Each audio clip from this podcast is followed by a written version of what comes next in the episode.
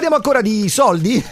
Ragazzi, voglio coinvolgervi ancora sull'argomento perché leggo in questo articolo famiglie italiane crescono il reddito, il potere di acquisto e addirittura i risparmi. Ehi! Nel terzo trimestre del 2023, il trimestre scorso praticamente, il reddito disponibile delle famiglie italiane è aumentato dell'1,8% rispetto al trimestre precedente. I consumi sono cresciuti dell'1,2%, lo rivela l'Istat, ok?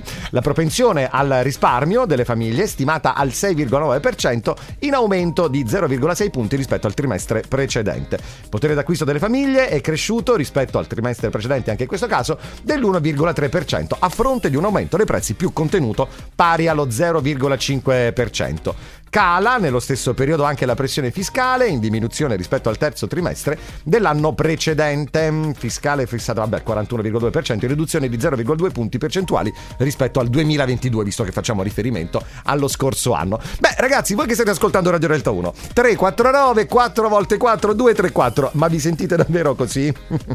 Più ricchi? Sono davvero curioso, il vostro reddito è davvero cresciuto, per carità, dell'1,8%?